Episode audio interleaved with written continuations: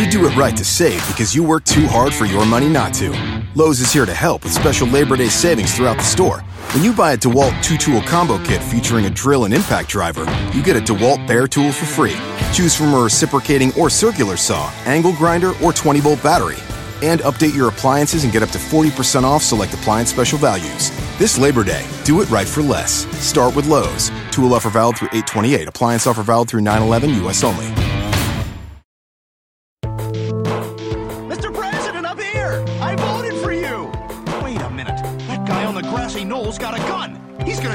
President. Holy smokes, I've gotta do something. All right, Lee, time to become an American hero.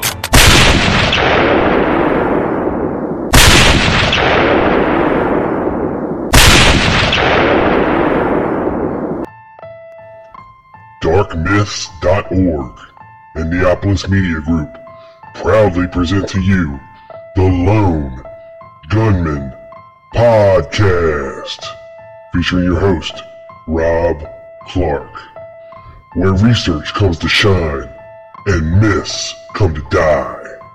Stay tuned. Be right there.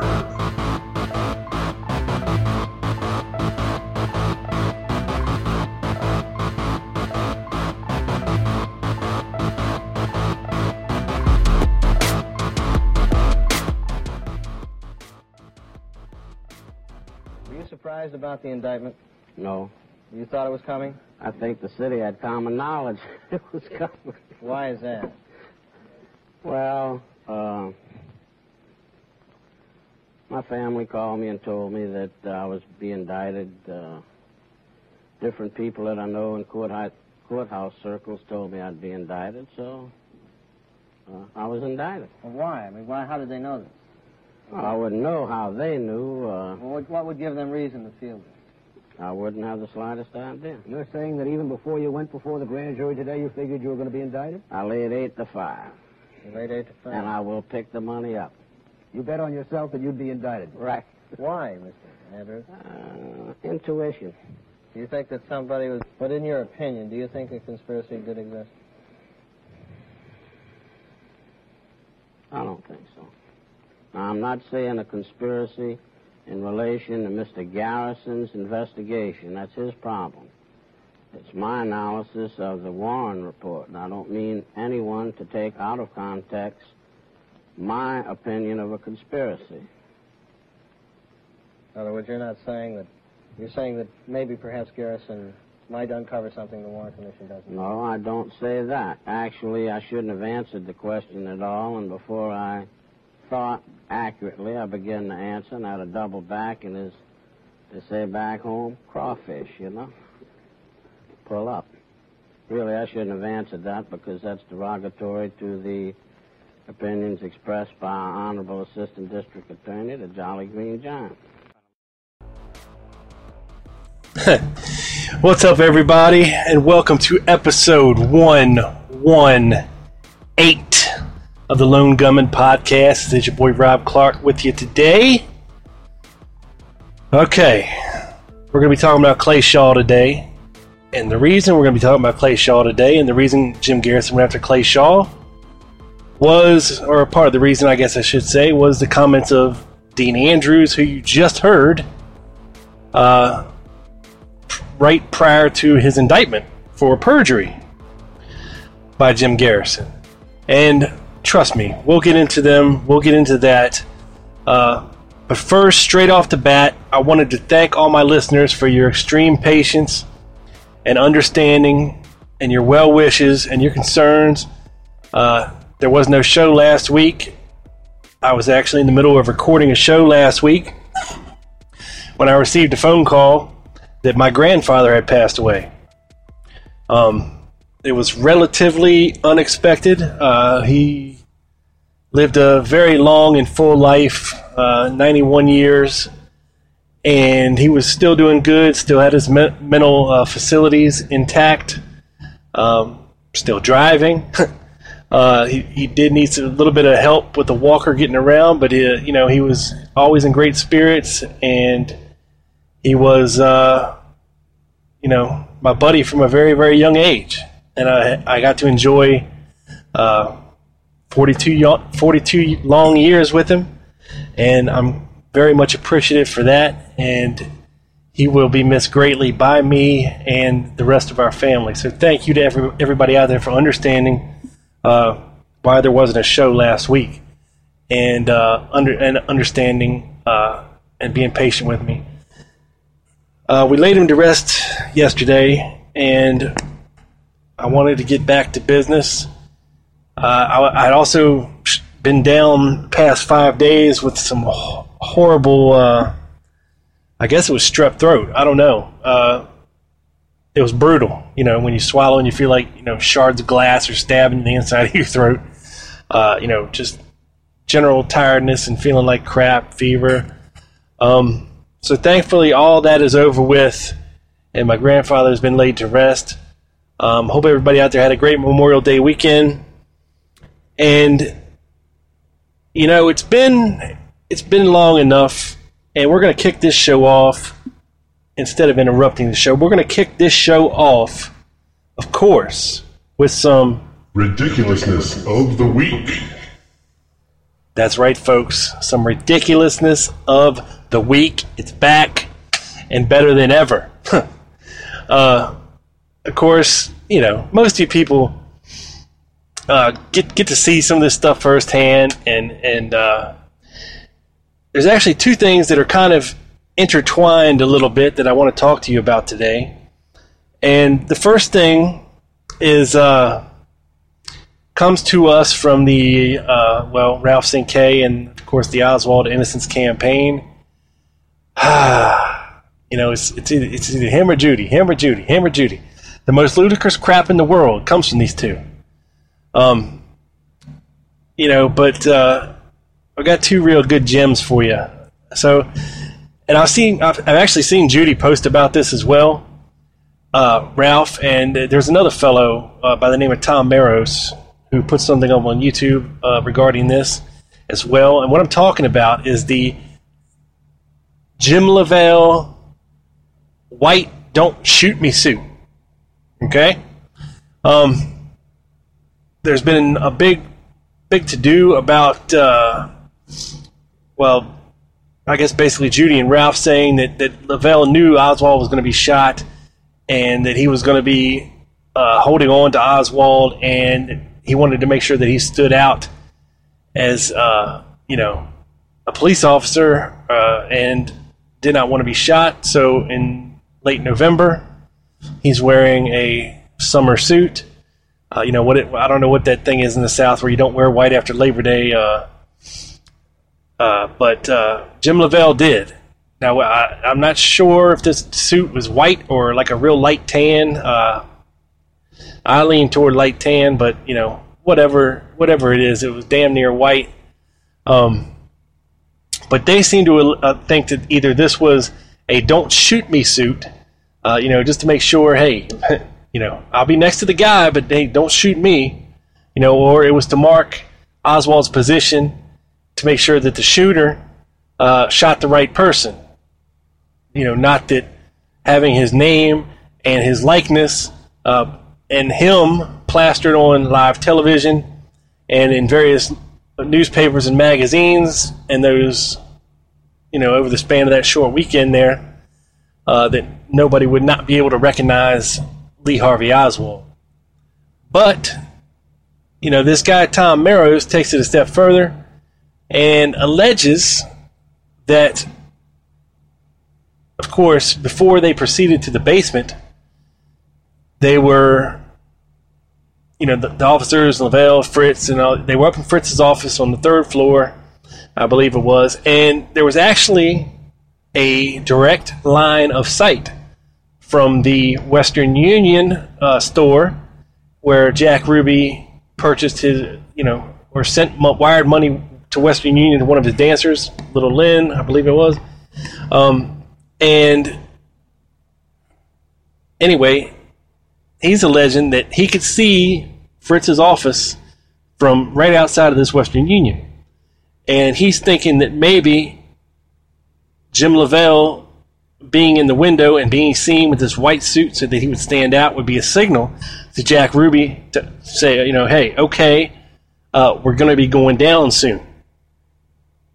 You know, of course, it's very hard to prove that. Um, and Jim Leavelle's official response or reason that he was wearing that suit that day was that that's simply what his wife had laid out for him to wear. Um, he did, in fact, have other dark suits. He was uh, photographed, I believe, on Sat- Friday or Saturday, and uh, he did have on a dark color or black suit. Um, so we know he did have other suits. Um, but according to him, that was the suit that his wife had laid out for him. And it's something about that the suit was, it came to him secondhand and it had to be uh, altered in certain places to fit him correctly. Uh, I'm not sure the whole background on it, but that's the story. Okay? So that's ridiculous enough. Uh, that Jim Leavelle would wear, knowingly wear this horrible white suit in late November in winter. Uh, but, of course, the second one is even more ridiculous than the first.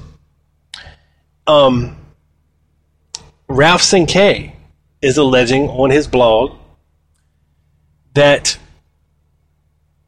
the person that shot Jack Ruby in the basement was not, in fact, Jack Ruby at all.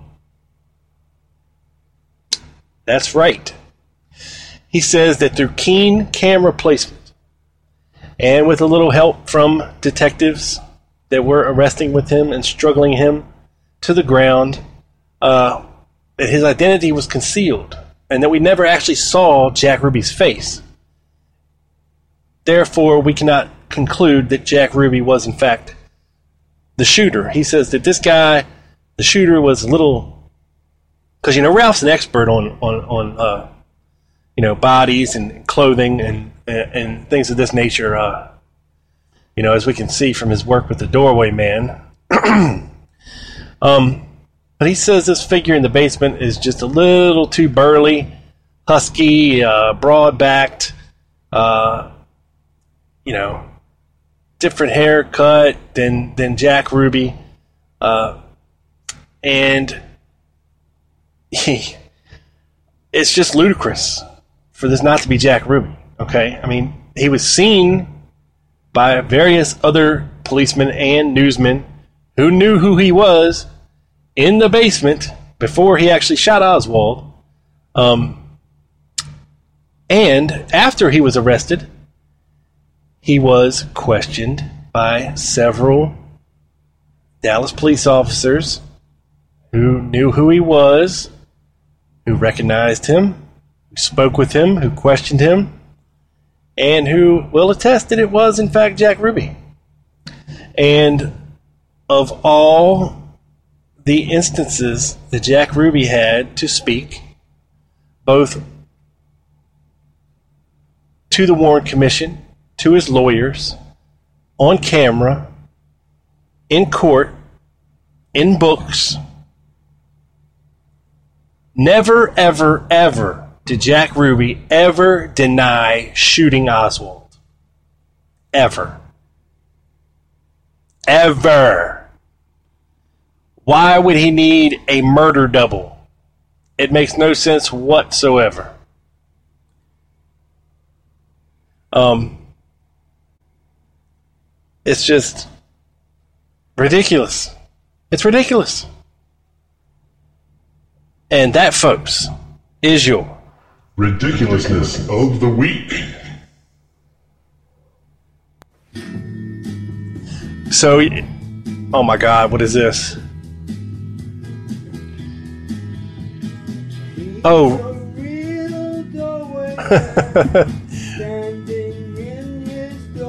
Ralph is going to sing us out of that segment. I think I've heard this tune before. Hmm.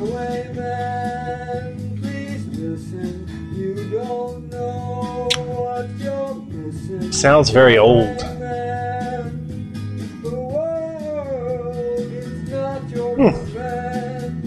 Pretty catchy tune. Okay. I won't put you through any more of that misery. Thank you, Ralph Cinque.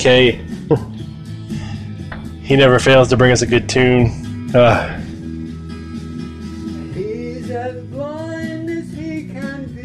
oh, God.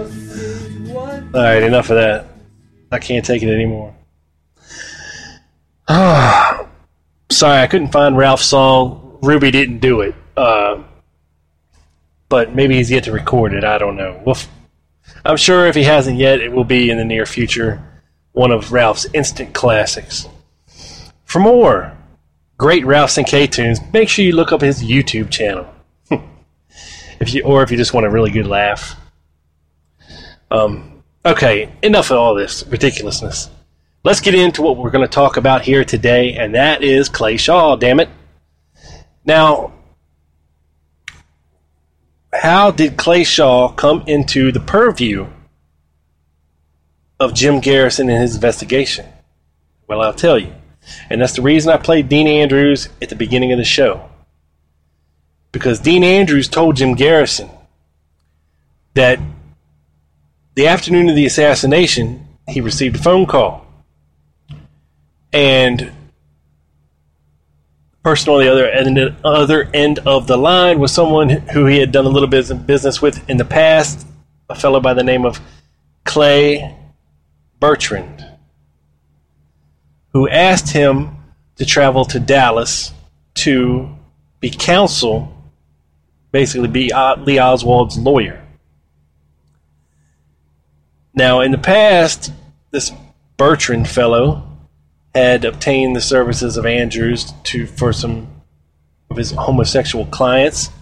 Um, Bertrand was believed to be a homosexual uh, with a lot of money. And Andrews told Garrison initially that he believed that Bertrand was Clay Shaw.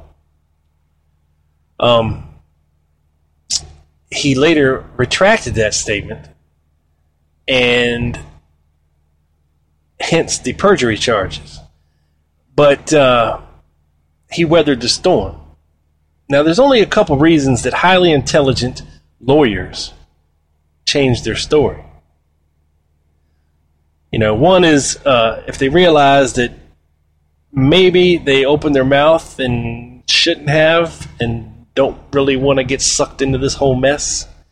Or, of course, there's the old, uh, good old fashioned just threat. You know, hey, we're going to kill you and your whole family uh, if you say anything. Da da da da da da da. Um, you know, and old Dino didn't didn't didn't uh, didn't make it too long after that.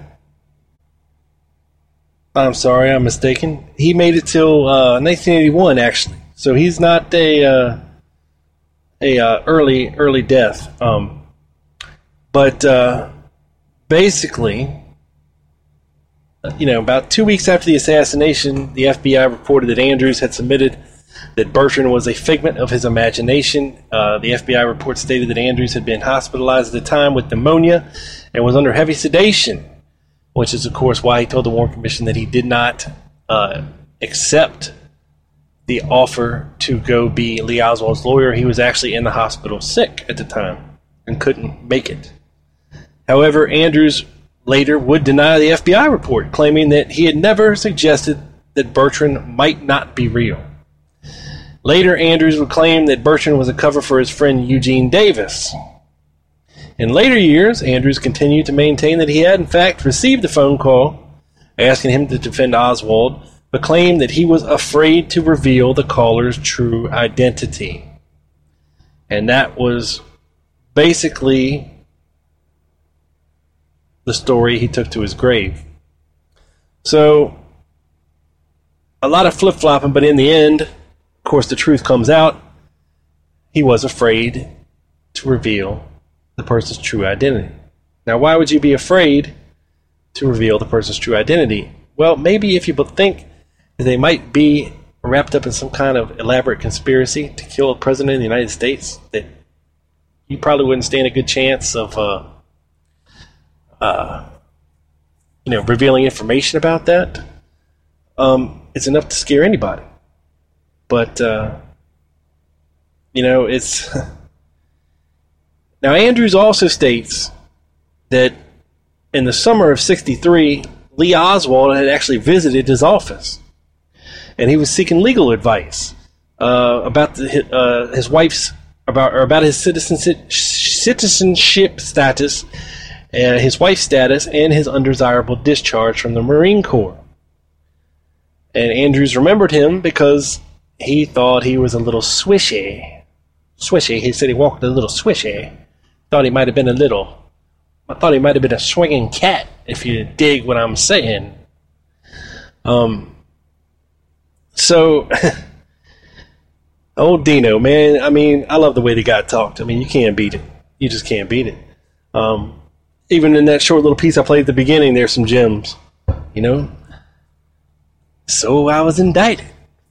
Uh,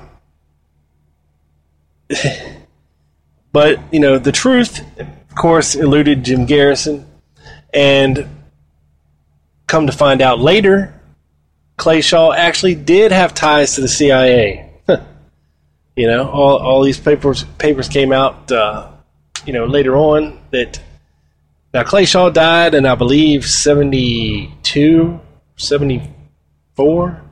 I might have to check that. Um, but you know, it wasn't too long after the, the Garrison trial that that, that uh, Clay Shaw was passed, and you know the official documents say that he was a contact, uh, CIA contact agent, and was so for a period of approximately ten years or so, up until 1956. But you know, if you're in a position such as Clay Shaw was in, which is part of an head of an inter- international trademark, which allows you to travel to many different countries, uh, sit on many different boards of directors for various important companies and uh, things of this nature, then you know the CIA might put down that your relationship ended in '56 when in fact it really didn't end then. Um, but this is not. I'm not saying that C, that Clay Shaw was a honest to God CIA agent that planned the assassination of the president. That's not what I'm saying at all. Okay. I'm just saying that it has been proven and it has came out that he did have CIA ties. Okay. Um. Now, interesting to note, and it's been mentioned in previous episodes that the first phone call that Clay Shaw made after he was arrested was to Fred Lee Chrisman. Now, that's a very odd person for Clay Shaw to be calling uh, first, right after he's arrested, because one would think initially that there could be no tie there whatsoever to Clay Shaw. I mean, Fred Chrisman lived in Washington State.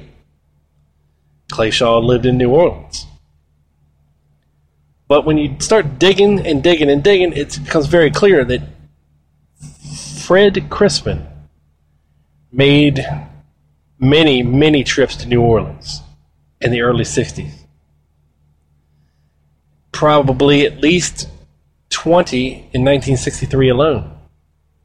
And I forget the exact number uh, that was given, but, uh, you know, numerous, numerous trips. Um, Turns out also, Fred Lee Chrisman was a homosexual as well. So they could have met or known each other from this, these various circles.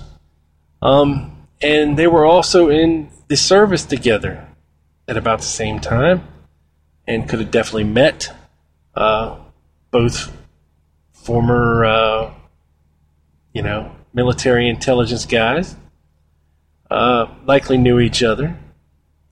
Um, so there's a lot here.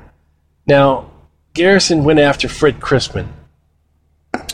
Uh, he believed Fred Chrisman was a government agent, CIA agent, but he couldn't prove it. Um, in fact, we have documents now that the CIA has released,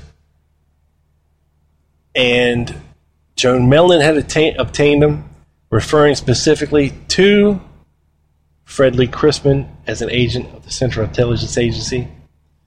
Thomas Beckham has said in print in his own book and to the HSCA that Fred Lee Chrisman was his CIA handler, and that, of course, Beckham worked for the CIA as well, but that Fred Lee Chrisman was his handler. Okay? He Said Chrisman was, you know, just a very intelligent uh, guy. He was still linked. He, excuse me, still linked to several branches of intelligence and military industrial complex type contacts, um, extreme right wing contacts. You know, later on, of course, after the Garrison thing and uh, Fred Chrisman in the late 60s, early 70s, hosted a radio show under the pseudonym of John Gold, and he also wrote a book under the same pseudonym um, called The Murder of a City, Tacoma, Tacoma, Washington, where he wrote very extensively about the politics going on in this town and how it was being, uh, the town was just being murdered, you know, by, by, by these horrible politicians and you know, they needed to go back and, and, and it was becoming a very left leaning town and very liberal. And, you know, of course, Chrisman is more right wing, you know, old school type dude, anti integration, uh, didn't want to move anything forward, like keep things the way they were. Um, so, you know, he was very outspoken about that. And I even obtained the, the book, uh, Murder of a City, Tacoma, and he briefly mentions about the Kennedy assassination and the Garrison investigation, and of course he didn't admit anything. Um, but I would encourage everyone to go back and read Thomas Beckham, uh, his HSCA testimony, and I'll put a link to it with the post for this show. Uh, it's you know maybe about 20 pages long. Uh, his book is is out there. If you can find it, good luck. Uh, it was self-published. Not too many copies exist. Uh, never seen one on Amazon. I managed to managed to obtain one myself uh, last year. Did a show about it. So if you want to go back and, and check that out, um, that'd be cool with me. If you want to learn more about that, what he said in the book, uh, it mirrors pretty much what he told the HSCA. You know, he said that Chrisman was so important he had a car phone in his car in the early 60s. Okay, and this is way before cell phones, people. Okay, uh, so keep thinking this this kind of technology doesn't exist. Um, and of course, Chrisman was uh, involved in the whole Maury Island incident, UFO sightings, things of this nature. Um, you know, but look, back to Clay Shaw. Um, was Clay Shaw involved in the Kennedy assassination? You know, well, you know, Garrison found a few people who could put him in the company of Dave, uh, David Ferrie and Lee Oswald. Um, Perry Russo. You know, a lot of people say that Perry Russo wasn't credible.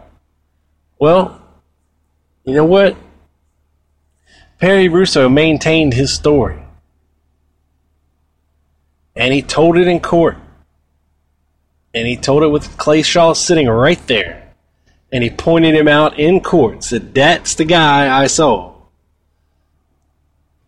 Using the name Clay Bertrand when they met. And at David Ferrie's apartment, they were discussing the Kennedy assassination. Now, this doesn't mean that, that Clay Shaw was some kind of, uh, you know, planner, organizer of the event. Um, he was just in the right circle of people and probably a high ranking uh, power in the city um, with with ties to these right wing extremist groups, um, intelligence, things of this nature. Um, that, that you know maybe he was privy to some information, but Perry Russo maintained his story up until up until the the uh, the nineties. You know, his life was never the same after testifying at the, at the uh, Garrison trial. You know, he could, could never hold a job. Couldn't you know? Couldn't have a decent life, but he never changed his story. For at least 25 more years, he never changed his story, not once. When he had every opportunity to go back and say, look, Garrison made me say this, Garrison made me say that, this didn't really happen. I didn't really see him there, but you know, I wanted this, I was promised that. None of that. He maintained till the day he died that he saw Clay Shaw, David Ferrie, and Lee Oswald together in, the, in David Ferrie's apartment. Okay. Uh, there was also, I think Garrison found another witness who had saw seen uh, David Ferrie with Clay Shaw, not at his apartment, but in a uh, different venue. Um, we have the incident in, in Jackson, Louisiana, Jackson Clinton. Uh, you know, where, where Lee Oswald was there disrupting the Congress on Racial Equality voter registration drive for black voters. Um, seen by multiple witnesses throughout the town. You know, and pointed out to in court. You know, of course, some of these witnesses were discredited, um, but you know, it's it's things like this that were why Jim Garrison was going after Clay Shaw. Look, David Ferrie would have been the prime one. Would have been the prime one. Now, Jack Martin, right after the Kennedy assassination, of course, waltzed into Jim Garrison's office and said, Look, you need to talk to this guy. He was in New Orleans, or he was in Dallas, you know, on November 22nd, 1963. It had something to do with Kennedy assassination. You need to talk to this guy. So Garrison did. And of course, David Ferrie said, Oh, no, we, me and some friends were just uh, ice skating for the weekend, duck hunting, whatever we were doing. Uh, you know, nothing, nothing to see here. And, uh, well, Garrison turned him over to the uh, FBI anyway. Of course, he did the same song and dance for the FBI, and they determined that there was nothing there and was not pursued any further. Was not interviewed by the Warren Commission. David Ferrie was not. Um, Dean Andrews was, however. Okay. Um, now, of course, David Ferrie passed in, believe, 67.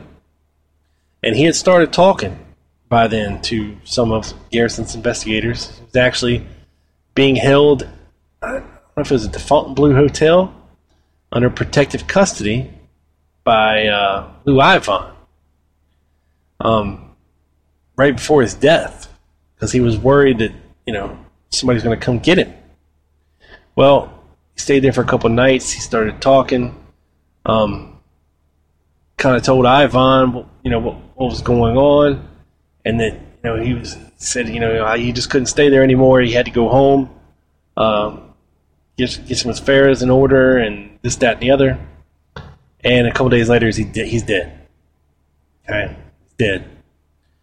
And you know whether or not he was a witness with information or a participant in some form or fashion, uh, whether it be to, to fly out the conspir- the shooters or what what he was doing in, in Texas on November 22nd. Uh, I'm not exactly sure, but it all seems a little sketchy. You know, and of course, David Ferrie is associated with, of course, Guy Banister, Carlos Marcello, G. Wray Gill, and the whole New Orleans crew. You know, now it didn't take long. Now, obviously going back over some of this stuff, you know, you, you look at the the Garrison trial and or the investigation because while the movie JFK is very good in some areas, um, kind of lacks a uh, little truth and substance in others. Because in fact, you know, Jim Garrison never stood up in court and gave these nice, long, eloquent speeches and, you know, questioned witnesses. Much of that stuff was done by his assistant DAs. Almost all of it. Garrison wasn't even present for half the uh, the uh, the interviews or the grand jury testimony. Okay, he just wasn't. Um, you know, he left a lot of that to his to his associates, and and that's not to say that his investigation wasn't compromised at every turn either, and infiltrated. Okay, because look, whether he knew it or not, and I and you know, New Orleans was a hotbed for Cuban exiles, mafia, um, gun running, women, seedy, sexual deviance, um, anti Castro, extreme right wingers. Okay, I mean, this was a veritable intelligence hotspot. Okay? And the CIA and the FBI were monitoring events in New Orleans very, very closely. And as we've come to find out, um, several CIA associated individuals, such as Sergio Arcacha Smith, uh, and various others, you know, were in New Orleans that summer. And we're, you know, trying to run these organizations, these anti-Castro, Cuban exile uh, organizations, and this, that, and the other, and Free Cuba Committee, and blah blah blah. You know, Democratic Friends of Cuba, and you know, the Student Directorate. Uh, you know, you name it. There's just all kinds of stuff going on. Then you got Banister doing what he's doing, trying to out the Reds, you know, trying to figure out who can be trusted and who cannot in the city, and to out any possible communist activity and disrupt disrupt any uh, civil rights activity when it comes to integration.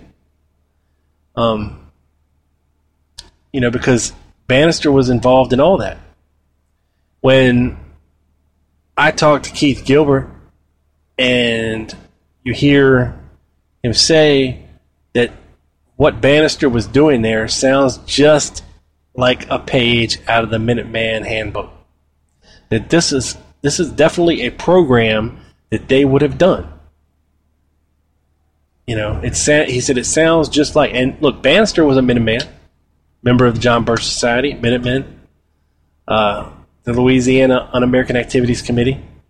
Uh, you know, he he published several hate letters, zines, or whatever you want to call them, uh, publications. Um, you know, and had a lot of right wing contacts throughout the South there and into Texas, in in Louisiana, on around to Florida, uh, Alabama, Georgia, hmm, and the like. And you know, when you when you when you read a book like like Dr. Caulfield's book, you see the connections, you see the people and how they are connected to folks like General Walker, Willoughby, uh, Bishop, Colonel Bishop. Um, you know, and you can kind of see the progression from the top down. And next week on the show, hopefully, I'm going to have another Minuteman for you. And we are going to be discussing all that in way, way, way more detail. Um, so hopefully that comes and happens, and, and I'll have it for you right here It's going to be something that you're not going to want to miss. So make sure you stay in tune for next week's show. Um, but you know, back to Clay Shaw for a second. You know, he was he was fairly confident that that uh, that the charges weren't going to stick to him, and you know, in a lot of the footage, you can see him smoking and joking, um, literally smoking and joking in the courtroom with his lawyers and smoking cigarettes and uh, you know talking to the newsmen and, and joking with them and, and just being in all around good spirits you know, being fairly confident that this was not going to stick. Like he knew it wasn't going to stick. You know what I mean? Like, like he pretty much knew. You know, I mean, despite all the eyewitness, you know, testimony to the contra- con- contradictory. Wait a minute, I'm saying that wrong. Contrary. That's the word I'm looking for. Despite all the eyewitness testimony to the contrary, um, who placed Shaw in the company of Ferrie and Oswald or Leon Oswald or whoever this guy was. Might have not even been Lee Oswald. For all we know, it could have been somebody impersonating Lee Oswald as Leon Oswald. Because Perry Russo could not identify Lee Oswald as the person until a scraggly beard was drawn on the picture and he says, Oh, yeah, bingo. That's the guy I saw. So who the hell knows who Perry Russo saw? because Lee Oswald was never known to have a scraggly beard, you know, or use the name Leon. So who the hell knows? But what he was fairly sure of, it's hard. I mean, Clay Shaw was a very distinct looking individual, as was David Ferrie. Uh, you know, David Ferrie had alopecia, no hair on his body, wore, you know, horrible, shitty messed up looking wigs on his head and drew big grease pencil eyebrows on his face. You know, these two guys were like Laurel and Hardy. I mean, they stuck out in a crowd. You know, Shaw was very, very tall. You know, and Ferrie looked like a damn clown with no makeup. Um, so these two guys had very distinct looks. You know, you're not going to mistake these guys for other people. You're just not. You know, and back then, you know, like Joe Miller likes to say, you know, Jim Garrison did not want to make his homosexuality a focus or even mention, you know, when we're when we're talking about all this stuff, because then you're getting into the seedy side of things.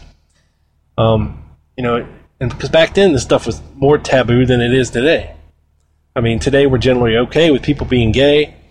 Um, of course, there's some people out there that still don't like it, um, and to the extreme. But for the most part, you know, general awareness has been made that you know, hey, this is, you know, if, if you're if you're gay, you're kind of born this way, and this is just the way things are sometimes in nature, and just have to accept it and let people be who they are, you know, and uh, it is what it is.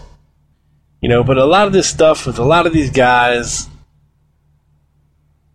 you know, stems from a feeling of power over another person, another man. Um, I don't know. It's like a, it's like they get off on it that they can have this power over another man to make them do what they want to do, and uh, you know, engage in sexual activities with another man like that. Um, for a lot of people, it's a power trip that's the turn on. It's not necessarily the, you know, oh my god, he's so cute. Like, totally, my god. You know, it's more like, yeah, that's right. You're gonna get on, you're gonna, yeah. You know, it's just, you know, a wealthy person power trip. You know, where they have it all, they have whatever they want, and it just is what it is. You know, it's been going on for eons, you know, back to Greece. But whatever. You know, Garrison didn't want to use that in the investigation, didn't want to mention, although many of his witnesses were dis- discredited, you know, for, as being homosexuals, drug abusers, things of this nature. Um, and when that's the element that you're pulling, that you're, you're, you know, your witnesses from and to try to put away another member of this uh, seedier side of life, you know, maybe he should have went there. But that's my opinion. but anyway, Clay Shaw was, in a couple hours, deemed not guilty of having anything to do with the assassination of President Kennedy. Maybe things would have been different if David Ferrie had lived to uh, speak at the trial, if uh, Dean Andrews had not retracted his original statement, uh, if the alias that Clay Shaw gave at the uh, police station was allowed into evidence, maybe things would have been different.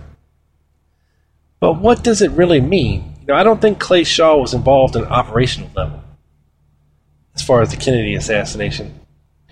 But I would think that he would have to know uh, what was going on there, at least in New Orleans, uh, there in the summer of '63. I mean, this stuff's happening right out in front of his trademark. You got Lee Oswald handing out pro Castro flyers in front of his ha- in front of his uh, trademark on the news. And in some of the footage, you can see Clay Shaw walking in the background and into the building. You know, most people don't know. Hey, David Ferrie, Civil Air Patrol headquarters, trademark building. That's right, trademark building. And, you know, there has been uh, other things too. I'm going to pull up something here and, and, read to you. And this is from, I believe, uh, one of Clay Shaw's secretaries who, uh, let me see here, was interviewed by the uh, yeah FBI. Uh, this is from March 5th, 1967. Uh, Reno Tel to Bureau, February 25th, 1967, 2.02 p.m.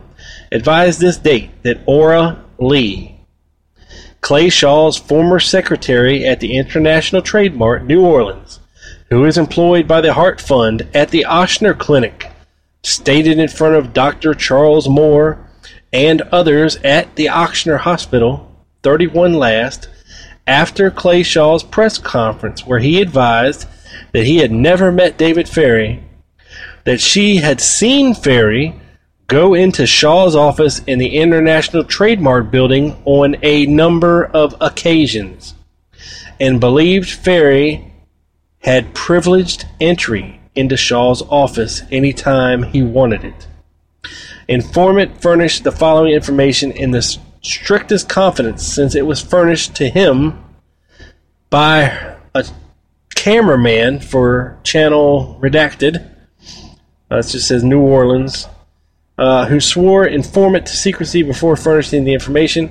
Informant advised that, according to Redacted, he had talked to the judge who had, who had handled the matter involving Clay Shaw, and this judge stated that after he had seen the evidence District Attorney Garrison has, he strongly believes that if the case against Clay Shaw goes to a jury, the jury will vote 11 to 1 in favor of uh, conviction.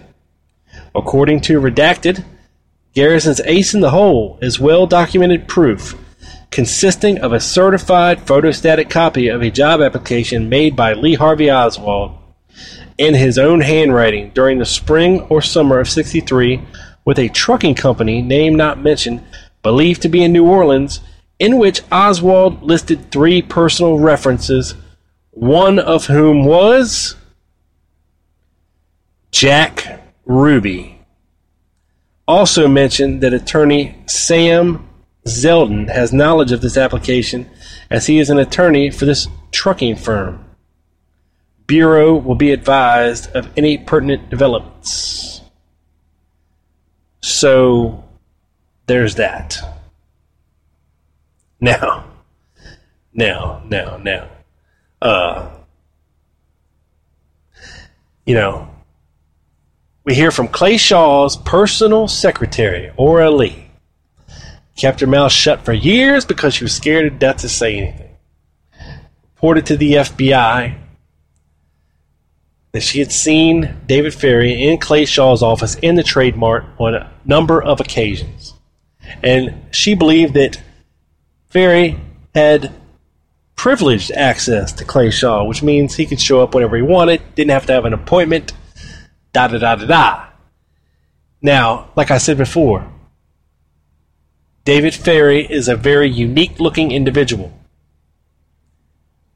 And the fact that she knew who this man was, saw him on a number of occasions, uh, you know, tells you that she's fairly sure that the person she saw was David Ferrie meeting with Clay Shaw. About what? Of course, we don't know. But uh, you know this other, this other thing they're talking about. You know this Jack Jack Ruby personal reference on a Lee Oswald handwritten application for a job. Uh, Garrison said that he had this in his possession. Now, that, folks, is what we call, if it's real, a smoking gun. Because Jack Ruby used to frequently go to New Orleans to, you know, hire. Because I'm guessing it was somewhat of a trade to keep fresh girls in the clubs. You know, he would go to, to New Orleans and, and, and, you know, meet with these other club owners and kind of shuffle the girls around a little bit. Uh, I think that's where he got Jada from, was New Orleans. Um, so,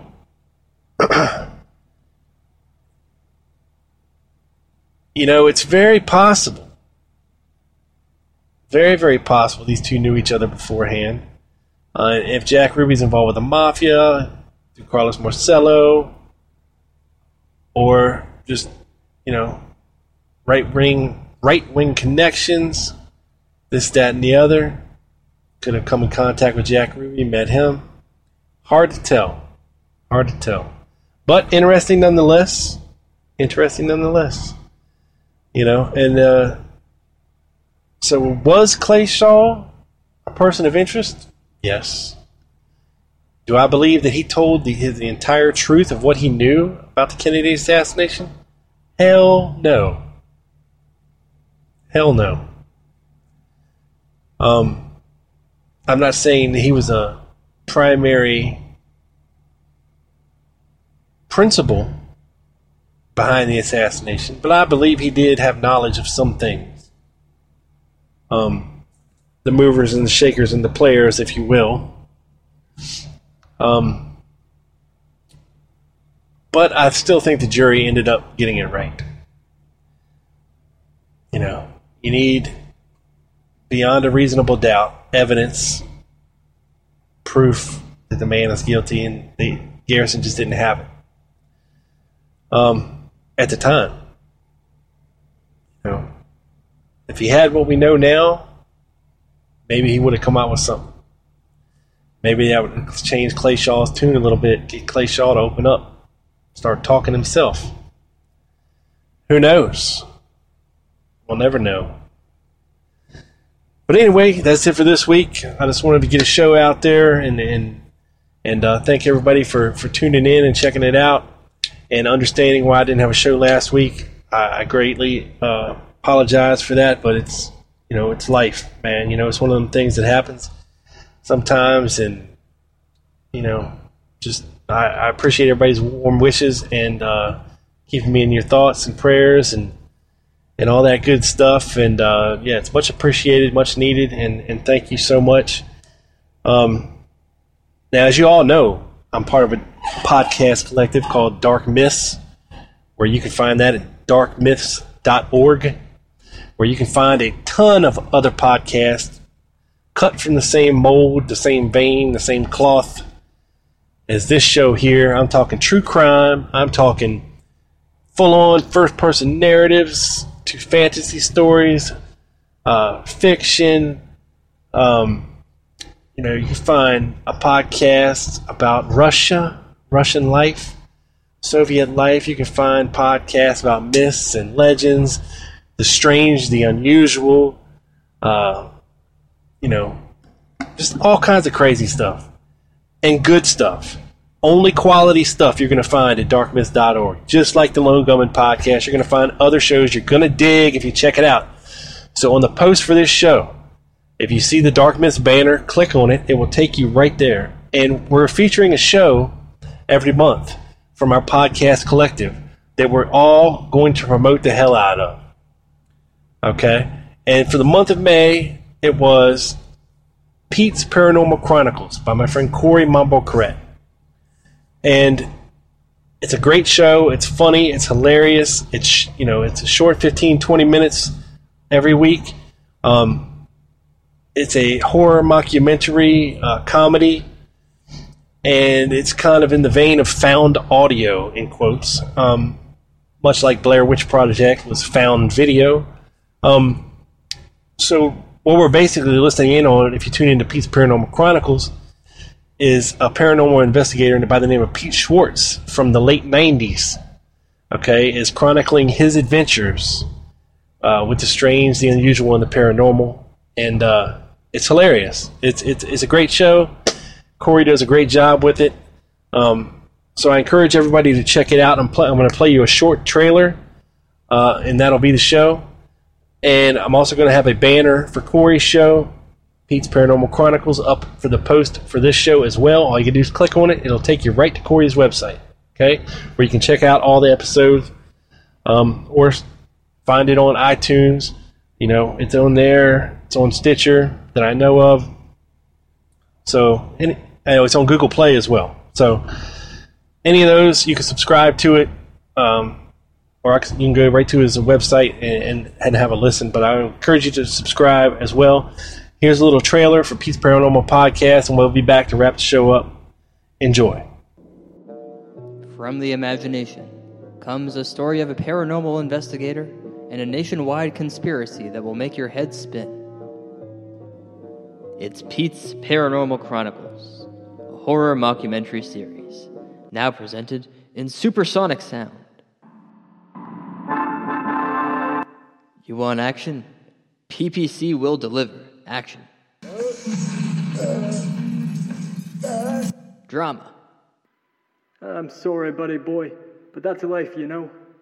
Sometimes people die, you hear me? Anthropomorphic alligator jazz musicians. Come on, man, it just isn't fair. You shouldn't be smoking crystal meth down here.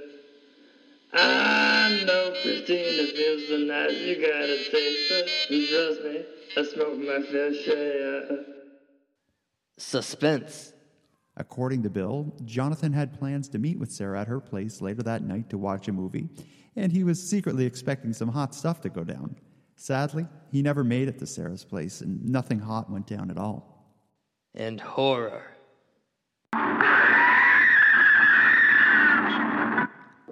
The Dark Myths Podcast Collective presents Pete's Paranormal Chronicles, a comedy horror show.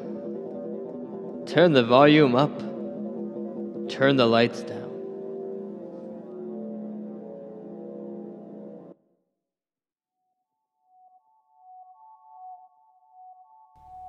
All right, folks, that's it for this episode. This some bitch is in the can, beamed up to the satellite, down directly to your ears, people. This is your boy. And don't forget to head to www.tlgpodcast.com for more. And like the damn show on iTunes, people. Please hook a brother up with some good reviews. It helps my show get noticed. So please leave me a good review on iTunes, Google Play. Damn it. And if you subscribe on Google Play, you get a notification on your mobile device that a new episode has dropped. That's right. It's a good thing to have in your life. I'm telling you, people, get up on it. Make sure you're tuning in next week. Hopefully, another real live Minuteman will be on the show. That's right all goes well. Benjamin Banger, baby. FreeMusicArchive.org. Enjoy the rhythm.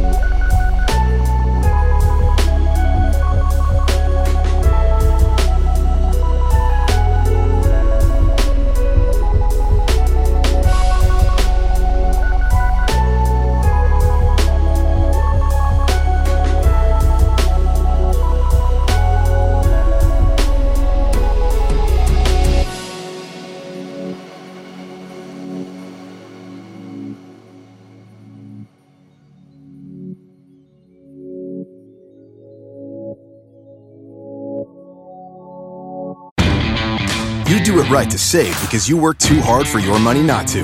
Lowe's is here to help with special Labor Day savings throughout the store. When you buy a DeWalt two tool combo kit featuring a drill and impact driver, you get a DeWalt bare tool for free. Choose from a reciprocating or circular saw, angle grinder, or 20 volt battery. And update your appliances and get up to 40% off select appliance special values. This Labor Day, do it right for less. Start with Lowe's. Tool offer valid through 828. Appliance offer valid through 911 US only. You do it right to save because you work too hard for your money not to. Lowe's is here to help with special Labor Day savings throughout the store. When you buy a DeWalt two tool combo kit featuring a drill and impact driver, you get a DeWalt bare tool for free. Choose from a reciprocating or circular saw, angle grinder, or 20 volt battery. And update your appliances and get up to 40% off select appliance special values. This Labor Day, do it right for less. Start with Lowe's. Tool offer valid through 828. Appliance offer valid through 911 US only.